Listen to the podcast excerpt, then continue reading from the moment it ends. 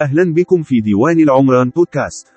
ذهب ابن خلدون قديما في تعريفه للعمران إلى أنه مجمل ما نتج عن النشاط الإنساني. إذا فالعمران هو محصلة عدة عوامل اجتماعية واقتصادية وثقافية وسياسية. تتغير هذه العوامل بتغير الزمان والمكان والذي يتغير معهما طبائع ونشاطات الإنسان وجماعته المكونين للمجتمع. قد تنشأ المدينة نتاج حراك اجتماعي وتتطور بتطور هذا الحراك وقد تنشأ نتيجة حراك اقتصادي وتتطور أيضا بتطوره إلا أنه بتتبع تواريخ المدن والمجتمعات العمرانية والعوامل التي التي أثرت في تشكيلها نجد أن العامل السياسي في أغلب الأحيان هو المحرك الأول لحركة العمران وتشكيل عناصره بل وقد يكون هو المسبب في خلقه أو انعدامه. يحتل عمران المدينة الإسلامية جزءا خاصا في الدراسات العمرانية ودائما ما تجذب المدينة الإسلامية اهتمام الباحثين نظرا للعوامل التي طرأت عليها والتي أثرت عليها المدينة وتأثرت بها ولما يمتاز به عمرانها من تطور مستمر. فبداية بالعمران العربي البسيط في صحراء شبه الجزيرة العربية إلى انتشار الجيوش الإسلامية وإقامة مدن استمدت عمرانها من عمران الحضارات القائمة مضافا لها التشريع الديني الإسلامي. وكان للعوامل السياسية والاجتماعية والاقتصادية أثر كبير في تشكيل عمران المدينة الإسلامية كما كان للعامل الديني الأثر الكبير في تخطيط هذه المدن. فما هي العوامل السياسية التي أثرت على شكل المدينة الإسلامية وكيف انعكس ذلك على عناصر المدينة بمرور الزمن. في الجزء الأول من بودكاست المدينة الإسلامية نتعرض لتصميم المدينة المنورة أول عاصمة للدولة الإسلامية. فعلى عكس مجتمعهم الصغير في مكة المضطهدين فيه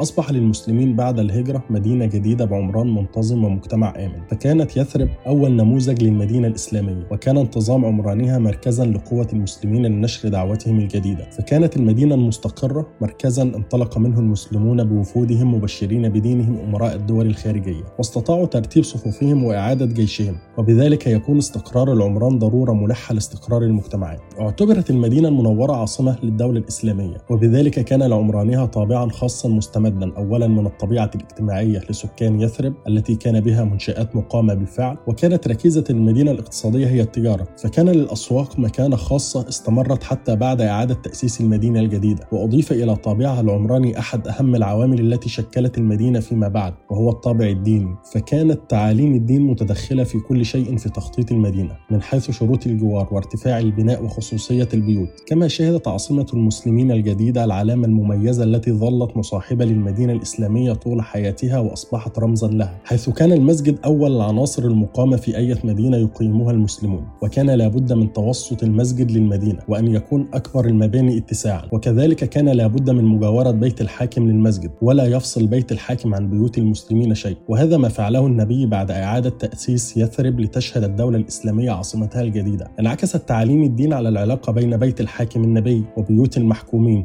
المهاجرين والأنصار فكما تشير المصادر التاريخية إلى أن النبي لم يسكن بعيدا عن المسجد وإنما أقيمت له حجرات بجواره. لا يفصل هذه الحجرات والمسجد عن بيوت المهاجرين التي تم بناؤها وبيوت الأنصار التي كانت قائمة بالفعل غير الطرقات الجديدة التي شقها المسلمون. انتهت حلقتنا من ديوان العمر.